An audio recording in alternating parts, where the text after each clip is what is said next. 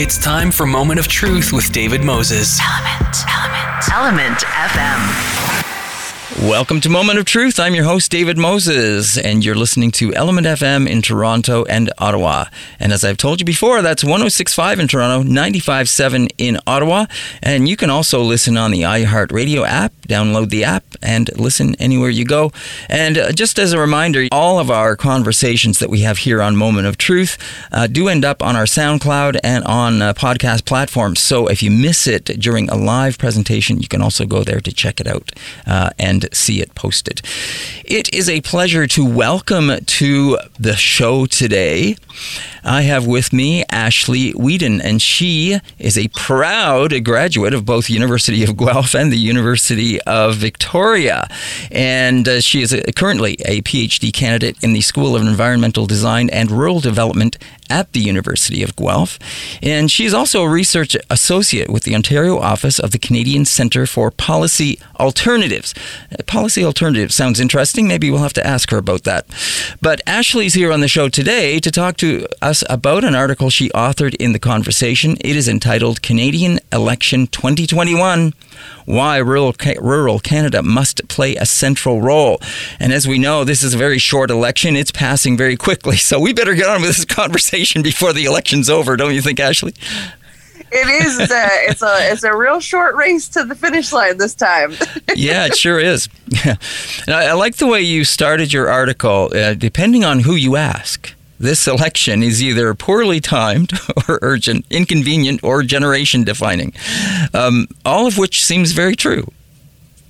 Yeah, I think you know it. It really does seem um, to a lot of people that we've got uh, issues on this particular ballot, um, whether they're being said outright or not, that feel quite urgent and pressing, you know, in terms of how we're going to address mm. uh, the looming climate disaster, how we're going to address growing inequality, what it'll look like to continue to navigate uh, the pandemic and mm. head towards hopeful recovery and as we head out of the post pandemic, although we're not there yet. And then to others, you know, it feels uh, maybe rightfully so. It's only been two years since our last election. Mm. Um, you know, minority governments often are quite productive in terms of what they get done, right? Um, because they have to work together. So, sure. you know, it really does depend on on your perspective on what we need to be doing. Um, but nevertheless, um, we're heading to the polls um, regardless of what we think, whether we should or not. True enough. Now, you in your article uh, describe yourself as a ruralist. Obviously, you, you've uh, pointed that out to us, and a futurist. And uh, that you know your your interest in the election is focused on whether rural people and places find themselves marginalized, pushed to the per- periphery, or tokenized. Is that the reason you felt it important to write this article? Yeah, so I, you know, I've had the the great uh, privilege and pleasure to work largely in local government for most of my career before I um, came back uh, to start a PhD journey, which I'm hopefully rounding the corner on. And uh, and all of my work is sort of been in service of, you know, do we see rural communities reflected in the policies that affect and shape rural our lives? Mm. Um, and sort of the genesis of my PhD project was a real frustration that rural communities weren't reflected in innovation policy. So I led a number of sort of future oriented pro- projects specifically for Grey County as well as for the Southwestern Integrated Fiber Technology uh, Broadband Project, which is still, I think, the largest publicly funded broadband project in Canada to date. Um, and specifically, communities like the one I was working for, you know, really had to fight to be heard or seen or reflected in public policy and agenda setting. And so, um, you know, this is a, a deep sort of frustration and love that that's carried me through much of my career. And then looking at this election, knowing that the issues that if we're going to take that generation defining bent to them that we're looking at are really keenly felt in rural areas, whether that's our relationship to the changing climate, whether that's the cracks we're starting to see in sort of underinvestment and mismanagement of infrastructure and our social safety nets. Um, and just in terms of the precariousness of access to healthcare, housing, transportation, all mm. of the hmm. things that we've come to realize are um, have been shaped by this pandemic and are really critical to the way we live our lives. They have different different ways of, of rolling out or affecting people in rural communities. Um, just the same way that we recognize that you know Toronto, Montreal, Vancouver, Berlin, Amsterdam, these are all different cities that mm. will require different um, policies and approaches. Uh, we've been quite lazy, on the other hand, with rural areas. We tend to think that they're all the same. We tend to have a, a trick in policy that becomes rural, remote, and First Nations, as if that's all one word, not three very distinct hmm. types mm. of communities that also differ amongst themselves. Um, and so when it comes to this election, you know, starting to look at those platforms across the various parties and, and really being curious about seeing the places that I know and love reflected in those agendas is really, I think, a critical issue, not only for rural communities, but for all Canadians. Mm. And you talked about the, that SWIFT program is, is, the one you were referring to earlier, and I've heard uh, you know considerable uh, uh, uh, information about that.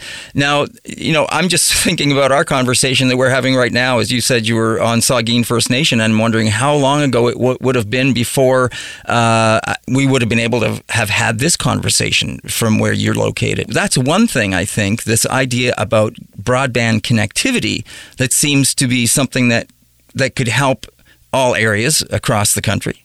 Absolutely, um, and I mean, I've I've written uh, I, broadband is the is the issue. I just can't quit. Um, it's because it's it's such a critical piece of infrastructure, and, and believe it or not, you know, I was had the great fortune to to get in on Swift, and and it was supporting that from when it was first starting to be um, developed by the Western Ontario Wardens Caucus. I, I, had the, the great joy of getting to see that come to fruition. And we mm. really started working on that in 2010. Mm. Um, and so, you know, that's a long process to getting to shovels in the ground. And I'm no longer with the project, right. um, but very proud of the stuff that they've been able to accomplish. But when we look at broadband in general, one, there's a tendency to reduce the rural issue to just a single kind of thing in this in this election cycle it seems to be broadband. Um, and two you know we've had broadband policy statements to since the late 1980s and not really managed to meaningfully move that needle. And I think it's important you mentioned, yeah, being on Saugeen First Nation, a lot of First Nations across um, this country have actually led the way in terms of community broadband networks and, and building out critical infrastructure and recognizing its value and importance to education, to accessing healthcare services, to accessing, you know, just opportunities to socialize, all of those things. Um, and the rest of Canada is very much lagging behind. But when we start looking at those platforms, and this is where, you know, this point – I like to use digital policy as sort of the the the foil that tells us so much about how we design public policy for better or worse is that you know we have the the liberals saying that they're going to connect everyone in Canada to services of 5010 in terms of 50 megabit download 10 upload by right. 2030 the the conservatives and the NDP saying they'll do it by 2025 um, however you know, putting aside for a second that those are horrifically unambitious targets that will feel as out of date by those milestones as dial up does now, mm. um, we don't see any real plans about, you know, why has this not been accomplished yet? Mm. And what are people meaningfully going to do to actually wrestle with the regulation and governance of how we deliver broadband services in this country? So when we start looking at those kinds of issues, we can see that you know we're we're kind of dancing around the edges of a lot of these really important files without any meaningful engagement with the true core of the issue, which is how is it governed, who's responsible for it, how do we take care of jurisdictional issues in an appropriate way? And arguably, a lot of the things that people are campaigning on in their platforms are actually provincial jurisdiction um, when it comes to health or when it comes to protection of, of attainable and affordable housing, all these things. So we're already seeing the confusion there. Um, so even though I'm in, you know, I'm in like grade 38, I like to read. I know that that's maybe unusual for um, the general public, but it's really part of our job as voters to dig into those platforms and say, okay, you know, this is all nice and the language is really good, but what does it actually mean for where I find myself today. Does the place that I call home is it reflected in mm. these platforms? What would it look like to achieve these things here? Um, and to ask really kind of pointed questions of our would-be representatives about what they mean by a lot of their, you know, kind of platform platitudes. Mm I think looking at COVID and what it has done because of it moving us into isolation, and I hear more and more about how uh, people are changing their workspaces. You know, that first of all it was their home. Now I'm hearing things about work workations i think they're called where people are now they're staying in their cottages right and they're mm-hmm. working from there setting up and they're actually enjoying that so do you think that that you know, there's been so many things that that have come to light in the last couple of years, um, and have focused our attention differently. Do you think that this this change that we're focused in and how it is making us look at rural and urban settings because you know you yourself in your article you point out about how people like yourself you know you go from one one place to another. There's a lot of people that live in the city but they have their cottages they have their places outside in the rural areas. Do you think that people are going to finally start seeing these as one and, and not so separate yeah, so I'm I'm a big proponent of even though you know I'm a ruralist, I'm a rural researcher. Mm. Um, I'm my work is is fundamentally oriented around place, and so the best part about when we start thinking about place based approaches is that it lets us get away from this sort of unproductive and increasingly dangerous um, rural urban division framing mm. because it really is about interdependencies and interlinkages right. less mm-hmm. so than it's you know you versus me and we've right. seen just how unproductive you versus me becomes instead of us versus the problem and we've also however just as you said i think even briefly uh, saw increasing recognition for how important rural areas are mm. um, to the Canadian economy and a Canadian social fabric in terms of food security, food production, right. uh, how we're going to, you know, manage energy production in a sustainable way. What does it mean to look at rural places as carbon sinks? However, rural places are valuable in and of themselves, regardless of what they provide to cities or to urban mm. people. And so we need to kind of switch that framing. Now, when we start talking about these trends in terms of is the pandemic going to redraw the map of where where we live, and mm. arguably, I think that you know there's been a few folks that work in economic development in rural communities that have been pretty excited about the potential of people relocating there, and I always hate to be the wet blanket that bursts their bubble. Um, however, most folks that are doing that are not moving to very far remote places. They're still looking at um, communities that are within, you know, that 90 minute sure. radius of wherever they're from. Yep. We also have to look at who's doing that movement. It's primarily white collar, upper middle yep. class people of means, yep. which creates this ripple effect of displacement. So as housing becomes crazy inaffordable in Toronto or Vancouver, it's having spillover effects. So in Grey Bruce, for example, housing prices are 46% higher in this time period than they were in the same time period last year. Um, that's a phenomenal jump to the average housing price being now, I think, $700,000 in this region. Um, who's that affordable for? Sure. Uh, who is being displaced from these communities that, you know, attracting knowledge workers is a bit of a double edged sword in that um, it's wonderful to have more interest in your community. However, if the centers of economic and political power still re- remain, you know, Bay Street, Queen's Park, you know, Ottawa, Toronto, then nothing really changes in terms of where power lies in our communities and in our systems. You're listening to ELMNT FM in Toronto and Ottawa, 1065 in Toronto, 957 in Ottawa. I'm your host, David Moses. This is Moment of Truth, and my guest here on the show is Ashleigh Weeden. She is a PhD candidate, pardon me, PhD candidate at the School of Environmental Design and Rural Development at the University of Guelph. We're speaking with her about an article she authored in the conversation conversation entitled Canadian Election 2021 Why Rural Canada Must Play a Central Role. And Ashleigh, are you are you seeing that rural people are getting engaged with this election so far? What what, are, what is your what are you seeing at your end? Well, it's interesting. I think that, you know, like any election, the people that are engaged are very engaged. Mm. And then there's a lot of people who, um, you know, for a wide variety of reasons, finding this difficult to wrap their heads around during a pandemic, during forest fire season, mm. um, during all these kind of heavy and hard times that are happening in our in this country.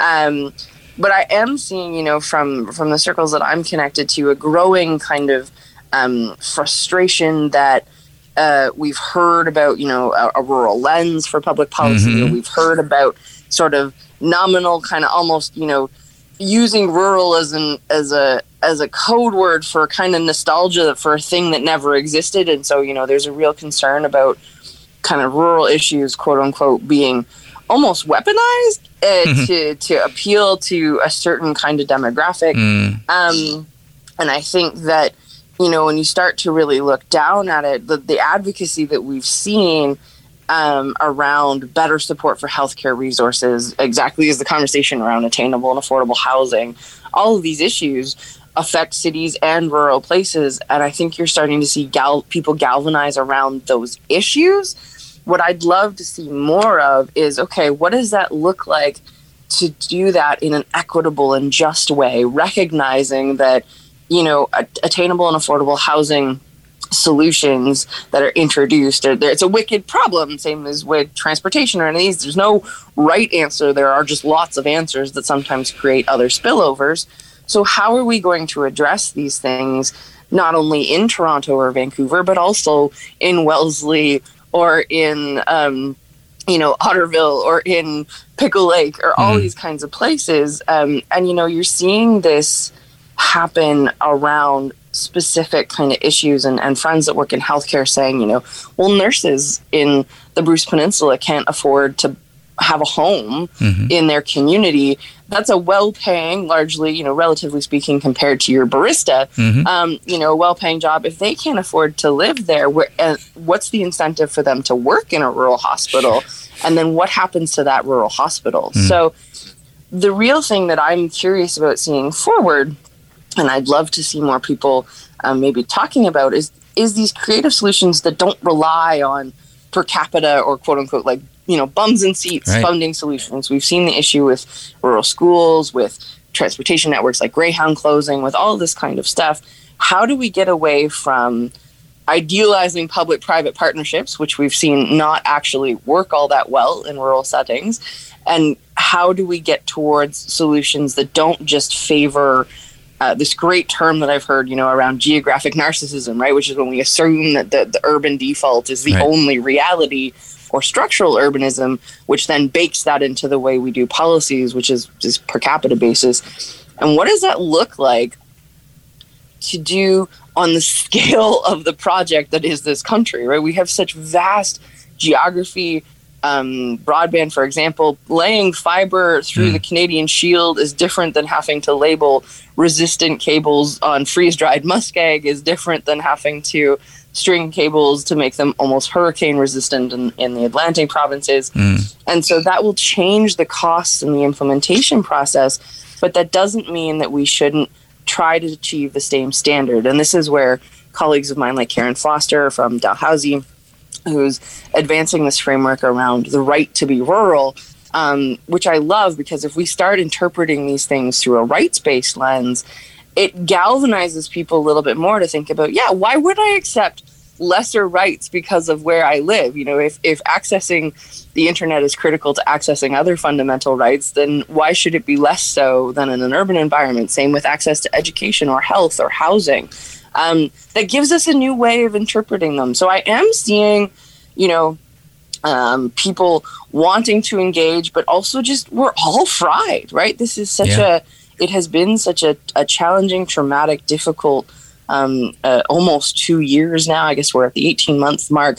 Um, encouraging people, you can't, you almost can't blame folks for feeling, you know, a little bit like, okay, how do we just get through this election rather than really engaging with the issues? And and I I, I you can't blame people for that. I, I completely understand the difficulties around kind of adding this to your plate, but it is really important that we do take some time to consider those implications.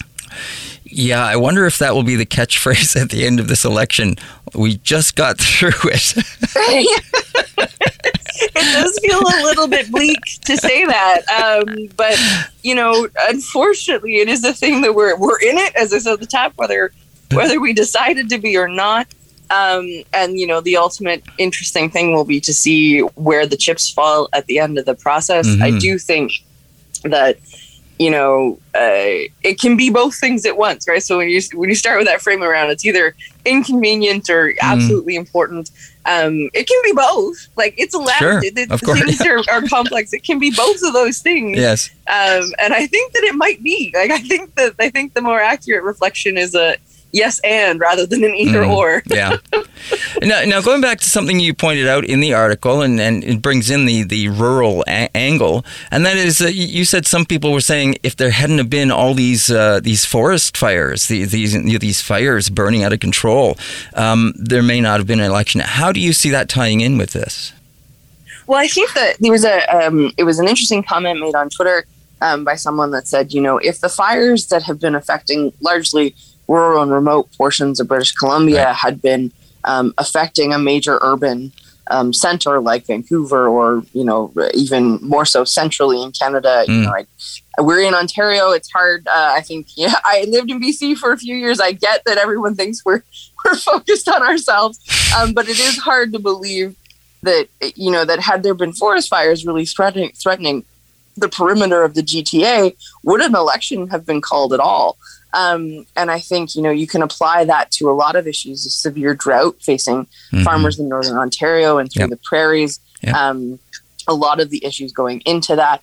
And so there is a little bit of that feeling that, you know, like, do you, do people that, as our decision making processes have become so increasingly centralized, there's a little bit of that disconnect, right, between rural realities and where our halls of decision making are um, and you kind of you can't it's easy to understand, I guess, why people would say, you know, like anybody that was facing the same issues that, you know, having watched their entire community just burn to the ground as mm-hmm. they did in Lytton, or facing the threat of a similar situation elsewhere in BC, um, that, you know, if that was happening in Ottawa, that there wouldn't have been an election called, and also, you know, kind of do people really understand what that's like to live through and then add this on top of it mm. so i think pardon me i think yeah. when we start thinking about all of those things it really does point to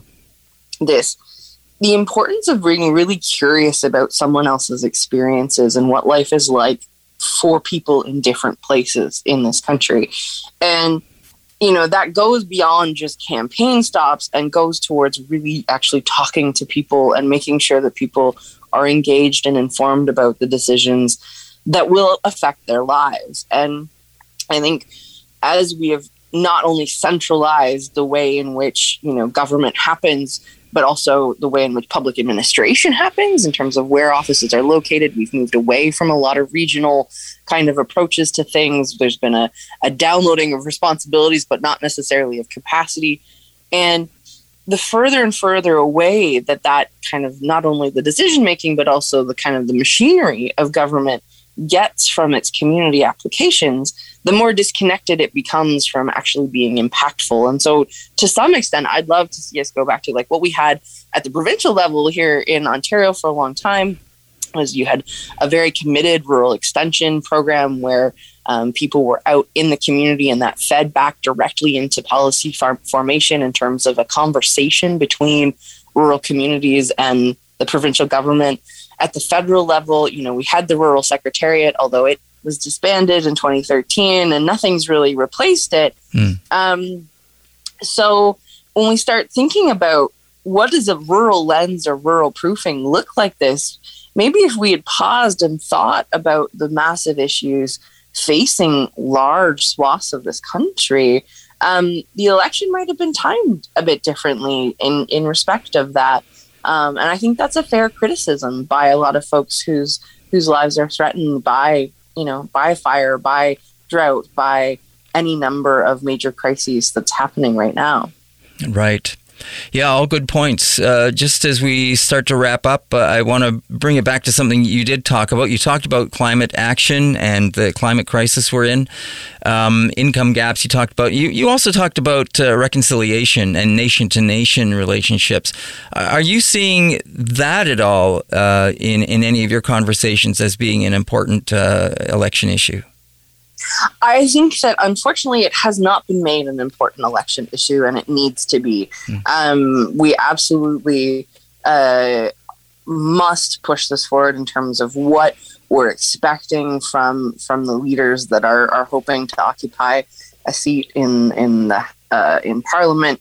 Um, what they're going to do uh, to actually advance these goals. You know, we're we're creeping out uh, for what more than five years from the Truth and Reconciliation mm-hmm. um, Reports Commission. We have the report from the Missing and Murdered Indigenous Women and Girls uh, recommendations. Um, we have a clear path in terms of what to do and how to do it. Um, but I'm not seeing or hearing any real promotion or concerted talk um, by any of the political parties about what exactly they're going to do to make sure this work happens. And I think that, you know, a large portion of First Nations reserves are located in rural and remote, remote portions of what mm-hmm. we now call Canada. Um, there is a, a, very strong requirement and, and sort of keenly felt relationship there um, in terms of, of even how do we think of rural? How did rural as a concept get created in a, in a colonial mindset? Mm. Um, and so when it comes to moving forward, just like anything, what I want to see is, you know, a firm commitment to saying, look, it's we don't have to come up with new plans. The plans have been written and, and we've been told exactly what we need to do. Let's just do it. And I I always go back to a quote by Bill Reimer, who's a professor emeritus at Concordia University and a, a sort of a giant in the field of Canadian rural studies. And he does say that, you know, like we know what works, like we know what we should do. We just have to commit to doing it. And so, whether that is climate, whether that's infrastructure, whether that's how we house people or deal with inequality, and the true work of truth and reconciliation that we really have to engage in in terms of what does that look like in terms of of Canada's landscape and how land is allocated and, and who's in control of stolen land, you know, mm. uh, is is critical to whatever our future looks like. Um, so it's time that we we hammer home to people that want our votes that they need to get specific about not only what they're going to do, but how they're going to get there um, because it's good to make a promise, but it's it's terrible to break it. And so far, that's a lot of what we've seen. Hmm. Right, Ashleigh, we'll have to leave not it there. To end on a, not to end on a downer, but I do. I, yeah, exactly. I think that you know, we can get to those implementation plans and, and do those things. And that's really what we should be asking of folks. And, and that's an exercise of agency. We all mm. have the power to do that. Well, I think you've given people a lot to think about uh, as we head into the uh, final run of this election, a very short uh, time period. But um, we'll have to leave it there. And I want to thank you so much for joining me on the show to talk about your article, Canadian Election 2021 Why Rural Canada Must Play a Central Role. It's been a pleasure speaking with you, Ashleigh, and I look forward to speaking speaking with you again. It's been wonderful. Thank you so much for having me. You bet. Ashleigh Weeden is a PhD candidate uh, at the School of Environmental Design and Rural Development at the University of Guelph. And that is this portion of the show. Please don't go away. We will be right back with more right after this. Now back to Moment of Truth with David Moses. Element, Element, ELMNT FM. Welcome back to Moment of Truth. I'm your host, David Moses. You're listening to ELMNT FM in Toronto and Ottawa. My guest here on the show for this part of Moment of Truth is Meghan McMurtry. She's an associate professor in psychology at the University of Guelph. She's the director of the Pediatric Pain, Health, and Communication Lab and a cl- clinical and health psychologist with the Pediatric Chronic Pain Program at McMaster Children's Hospital. Dr. McMurtry's research and clinical interests focus on acute and chronic pain, medical procedure related fear, as well as communication and family influences in these contexts. So it's a pleasure to have her here because we're going to be talking about an article she authored in the conversation. It is entitled Needle Fears Can Cause COVID 19 Vaccine Hesitancy. But these strategies can manage pain and fear. So it's a pleasure to have Megan with us here on the show. Welcome. Thank you very much. Thanks for having me.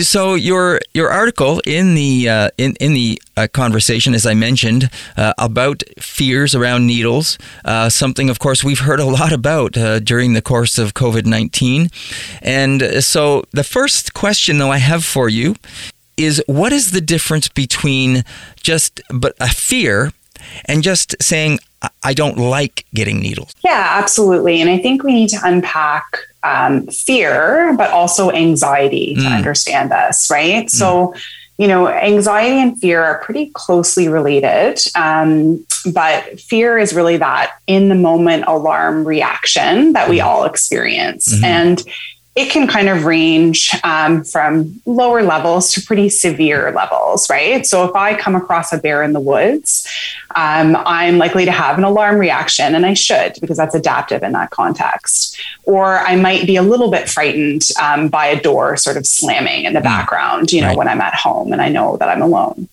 Um, and anxiety is sort of similar, um, but it is more future oriented kind of apprehension.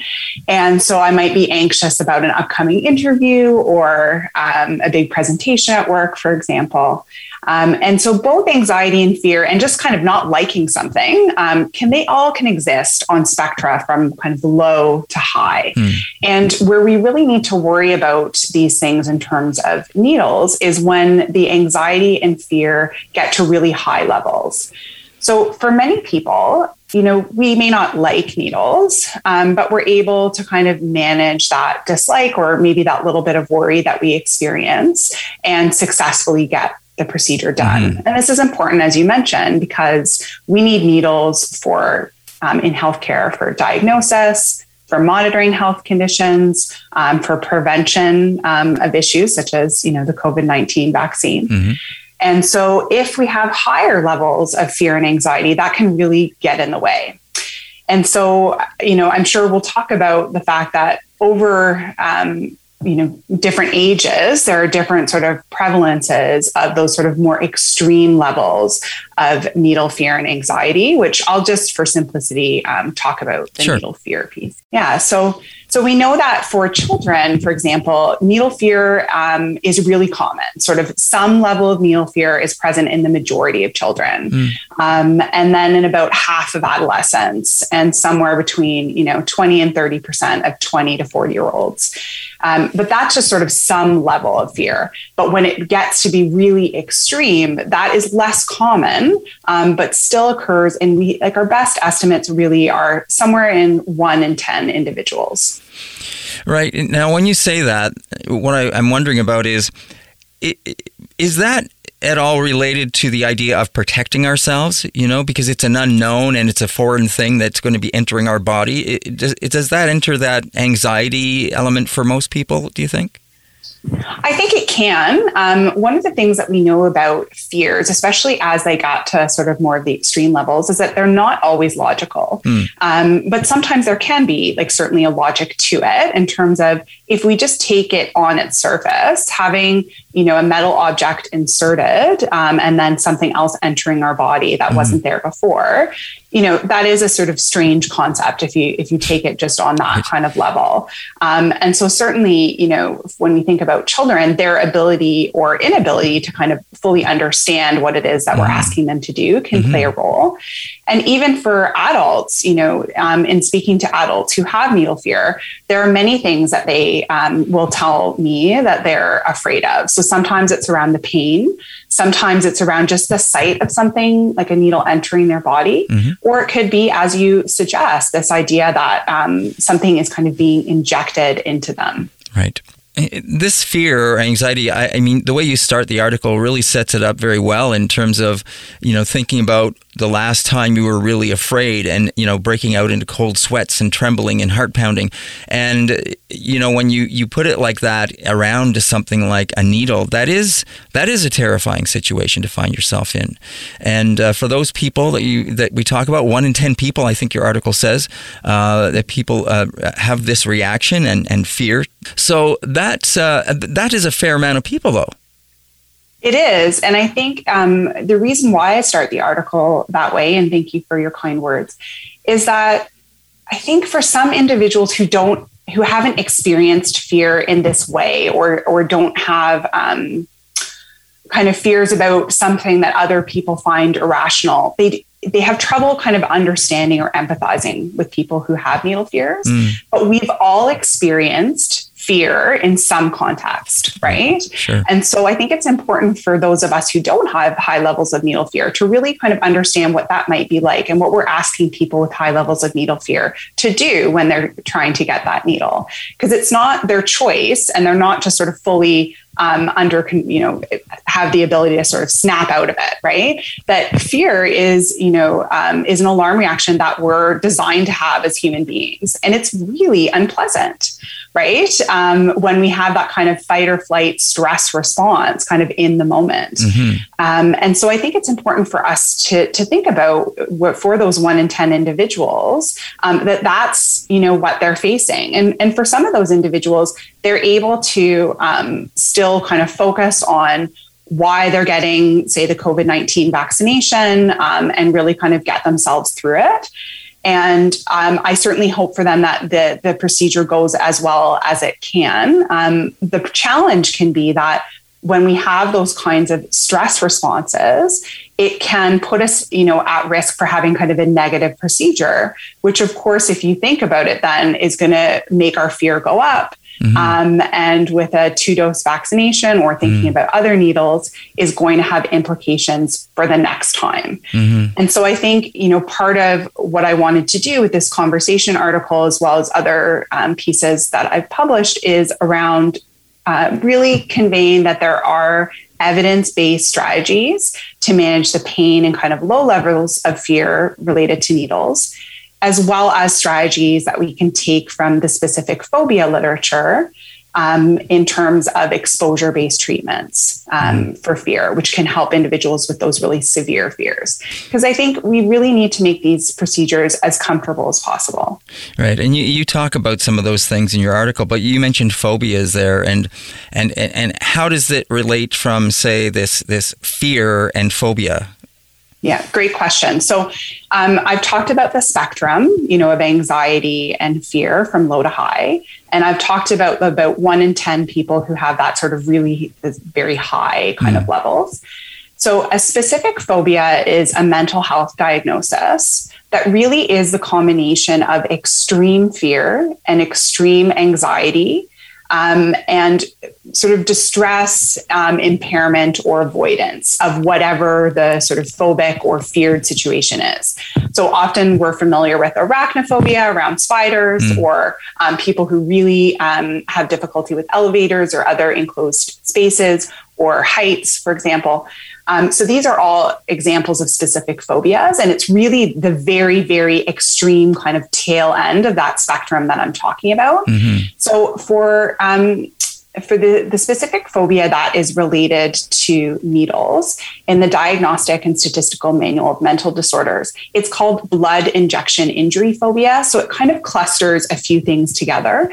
And our best um, estimates, it's somewhere around like three and a half to maybe four and a half um, percent of individuals meet sort of diagnostic criteria for a specific phobia, um, the blood injection injury phobia.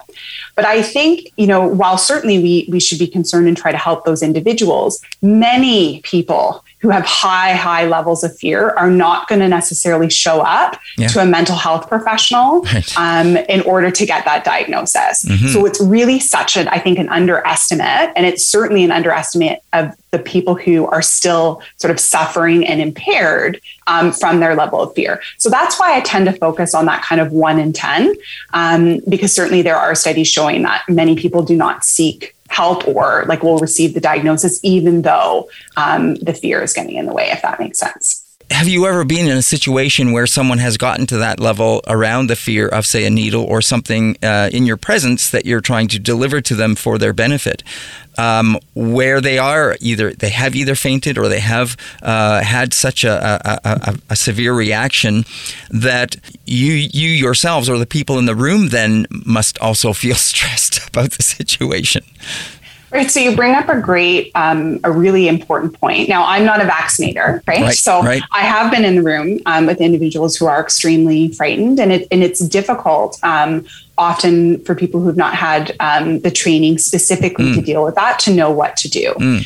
Um, and I think there's a few reasons for that. But one thing I want to point out is that you highlighted sort of this idea of emotion contagion, right? Mm-hmm. And as human beings, as a very social species, um, that's very natural that we mm-hmm. do that, right? We have sort of, we engage in observational learning, you know, what's going on for you? Mm-hmm. Um, and oh, what, what does that mean for me if I'm going through it next, for example, right? So I'm, I'm using a bit of a different context, but let's imagine, you know, the mass vaccination clinics that occur Mm-hmm. And if mm-hmm. someone is very afraid or is having kind of um, an adverse event during the needle for some reason, having them on display for individuals who are waiting um, is really problematic, right? Because it's not mm-hmm. going to help the person sure. who's having that um, that issue yep. manage any better, right? We, none of us want to feel like we're on display, right? right if right. something like that is happening, and then it also has a has the um, potential to drive up the the fear for those who are waiting right yep. Um, and so that's something that um, as part of a, a world health organization um, subcommittee um, where we looked at um, immunization stress related responses.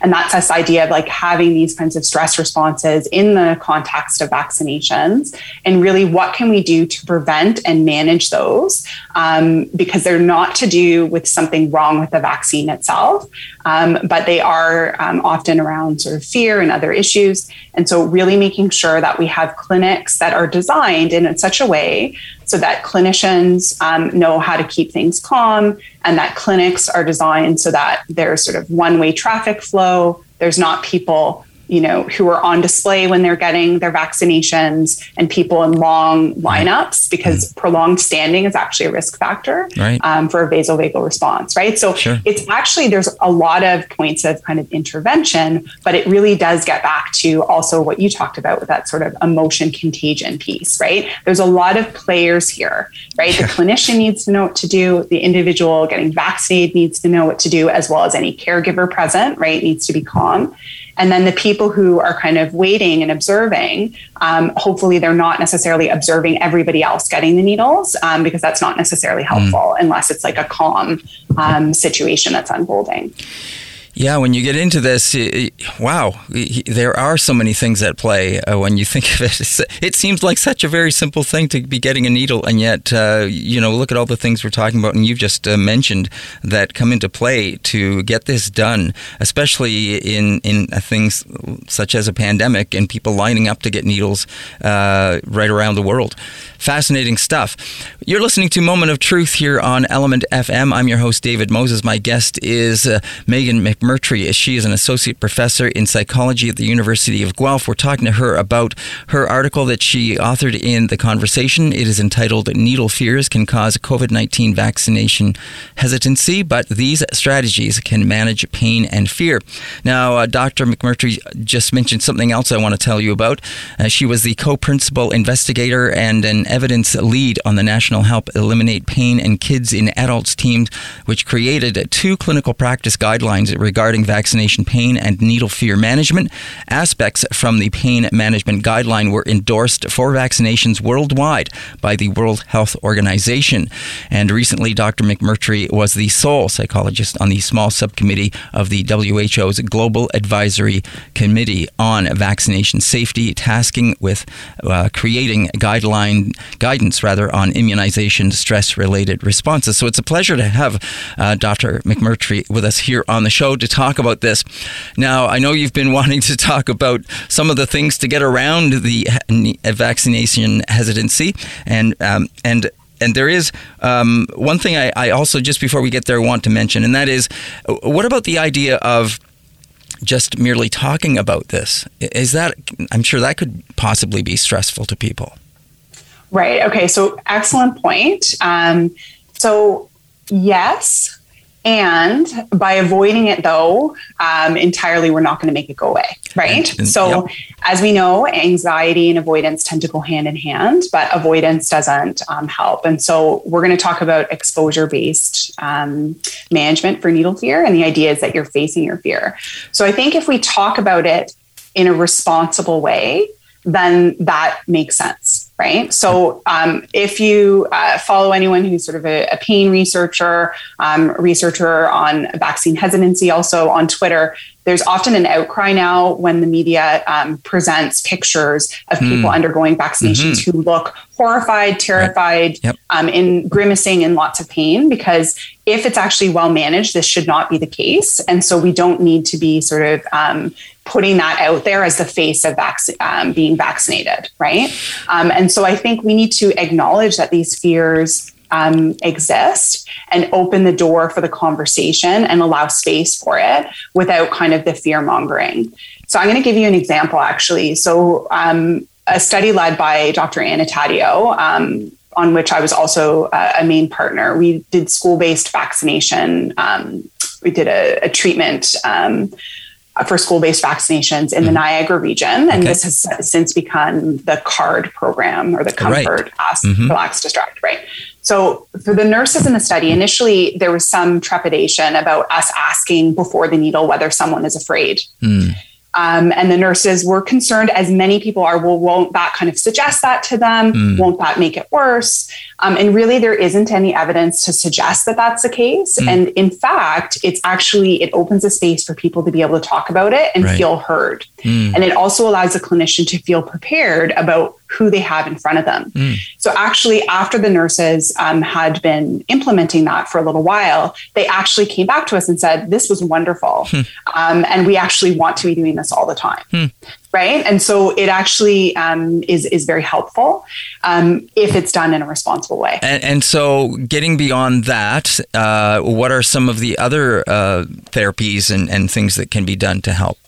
Right. So the card system um, is really helpful for that sort of pain management around the time of the needle and kind of low to maybe moderate levels of fear. Mhm. But for people who I've been focused on at the beginning of our interview, that one in 10 Yep. um, individuals who are just really afraid Yeah. um, of needles and even hearing about them is difficult, you know, seeing pictures of them is difficult. They need a different approach um, because essentially their anxiety is going to lead them to want to avoid, avoid, avoid. Um, and if they are able to overcome that and then get into the situation um, anyway, if they have that fear response during it, they're at risk um, for having a pretty negative procedure. So we want to actually increase their confidence um, before they even get to the procedure. And so this is a sort of different approach, and it's exposure based therapy, which really falls under the umbrella of cognitive behavioral therapy. Mm. And it really uh, involves facing one's fear in a slow, gradual, and controlled way. hmm And what you're doing when you're um, facing that fear is you're learning over time that what you're most afraid of isn't going to happen. And that sort of most afraid of piece, that belief, we call that the catastrophic belief. Mm. So it's that you learn that it's not going to happen, or that if it does, it's actually not as bad as you thought and you can kind of survive it, right? Right.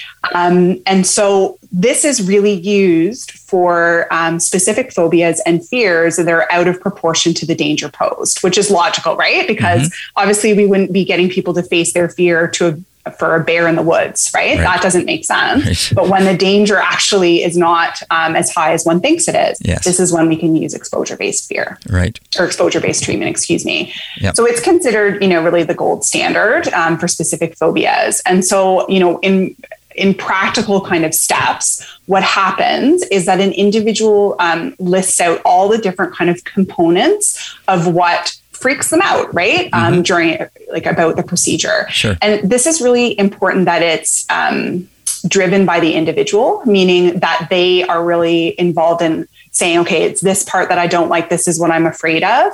Um, because fear can be really idiosyncratic, meaning that's sort of specific to the individual. That while there are some things that are kind of common that people are afraid of, like pain, um, there are other things that might be more specific to that individual. So um, they write out this, this bunch of list of things then they order it um, or then they rank or rate their fear in response to each of the situations. Um, so for a child, it would be maybe from zero to 10, where 10 is the most um, fear possible. For an adult, they could go like zero to 100. And then they order the steps from lowest to highest, and that becomes what's called a fear hierarchy. So, for example, I might really even be afraid of looking at pictures of needles, even cartoon pictures of needles. Right. But that might get me, maybe that's a rating of 20 out of 100 for me. Um, whereas watching a video of getting a needle procedure done, someone else having that done, might be, you know, a 50 out of 100. So, what I'd want to do is have a hierarchy that has sort of smaller incremental steps um, where I can practice facing each step, you know, facing my fear until I learn that my fear is going to come down and I can handle it before moving on to the next step. Right. So I'm gaining that confidence and then once that sort of is more addressed, then the person can benefit even more from the, the pain management strategies um, that I talked about before. Right. So this is not an easy task um, Right. for people. Sure. You know, it certainly um, is the gold standard, um, but it's not easy, and it's asking for kind of a lot of motivation um, for Mhm. people to do. Um, but I think it's it's really important for us to be aware that that treatment um, is out there, and that you know we're certainly working on ways to make it more accessible um, for individuals. Um, in the most severe, complicated cases, you know, people are probably always going to need a mental health um, professional to help them. Yep. But it would be nice to, as part of like a stepped care approach um, for us to have more accessible treatments. And so that's something that I'm working on. Mm. It, also sounds like something that you know the person has to be ready to want to uh, uh, do this as well, Yes. right? Um, yeah, absolutely. Um, and they do have to be ready to do that, and that and that can be a big ask, Mhm. right? Yeah. Um, and so it may be that it's only at the sort of lowest levels that they're you know willing to even start doing, or maybe Yeah. it's imaginal based Yeah. exposure, right? They're only just even imagining looking at pictures Sure. rather than actually looking at pictures, for example. Yeah, it's a it's a place to start anyway because people are not uh, don't easily face those fears. That's what that's the whole point, right? It's that's what makes it so difficult to begin with. Absolutely. And, and for the rest of us who, if we don't have that fear around needles, we can think about, though, what we might be afraid of, right? In Yeah. order to be able to put ourselves in Right. those people's shoes and not dismiss it.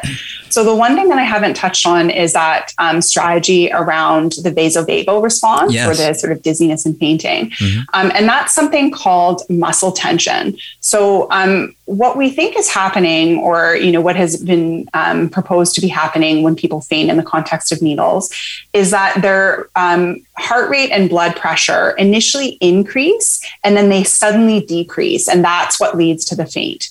Mm. So, the muscle tension strategy is designed to counteract that by keeping up. Um, someone's blood pressure. Right. So really, all it's very simple, and all it involves is an individual um, tensing major muscle groups. So um, in this context, that would be legs and maybe your abdomen, Mhm. um, not your arms, because you don't want to tense the one that the, the Right. needle's going to go in. Um, but they they tense those muscles um, until they feel kind of flushed in their face, and then they release the tension. They don't fully relax; they just release it Yes. For you know say 20 seconds and then tense again and then release Mhm. um, and so i will say that this uh, you know a brief uh, brochure describing how to do this as well as um, brochures and some of the other things that we've talked about are available on immunize canada's um, website and certainly there's lots of the card materials there too Great. um, because many of these strategies are relatively you know straightforward Sure.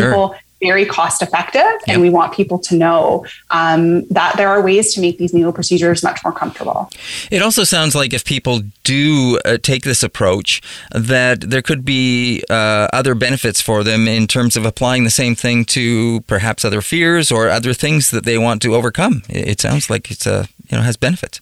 Absolutely. So exposure based Yep. um, treatment is, you know, is absolutely used um, for anxiety disorders Yep. um, in general. Again, if we're thinking about mental health diagnoses, but it's true also, you know, all of us experience anxiety from day to day Yep. and kind of knowing, well, like this avoidance is not helpful. You know, I'm say, for example, I'm dreading sending that one email um, today. Do I avoid it all day and kind of have it on my mind anyway, or do I do it right away, right, and just get it done? Yeah. Um, and so certainly I think, um, you know, cognitive behavioral therapy um, is a success story um, within, you know, the, the sort of therapy kind of literature and is something that can be very helpful um, for, for day-to-day life. And I think for me, um, you know, I'm, I'm pretty passionate in getting these strategies out in the context of COVID, uh, but it's not just specific to the context of COVID, right? Yeah, because sure. needles are ubiquitous in healthcare. sure. And we really have a responsibility to make them as comfortable as they can be and to also to arm um, or give, you know, children and their parents and adults the strategies that they need um, so that they can feel, you know, confident and comfortable Mm-hmm. Yeah. um, in their healthcare.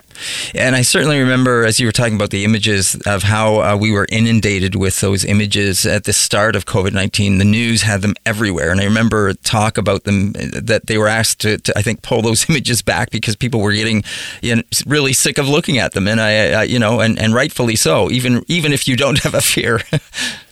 Yeah, absolutely. Let's show it as, as it can be a much more positive experience. Mm-hmm. You know, so um, for for many of us, when we do get our, our needles, it is a positive experience, Yep. right? So um, it's not you know necessarily painting uh, you know a false perspective. It can absolutely be a positive, comfortable experience Mm-hmm. um, for individuals. Meghan, it's been fascinating speaking with you. I want to thank you so much for taking the time to join us on the show and, and talk about this and uh, share uh, some of the article that you authored in the conversation. Needle fears can cause COVID 19 vaccine hesitancy, but these strategies can manage pain and fear. And it's been a pleasure talking to you about that. And I thank you for sharing this information. Thank you so much for inviting me, David. You bet. Take care. Bye bye. Bye bye. Meghan McMurtry is an associate professor in psychology at the University of Guelph, and we've been talking to her about her article in the conversation. You can find it there and read it for yourself. And that is our show for today. Thanks for listening to Moment of Truth. I'm your host, David Moses. We'll see you again tomorrow. This has been Moment of Truth with David Moses. Element. Element. ELMNT FM.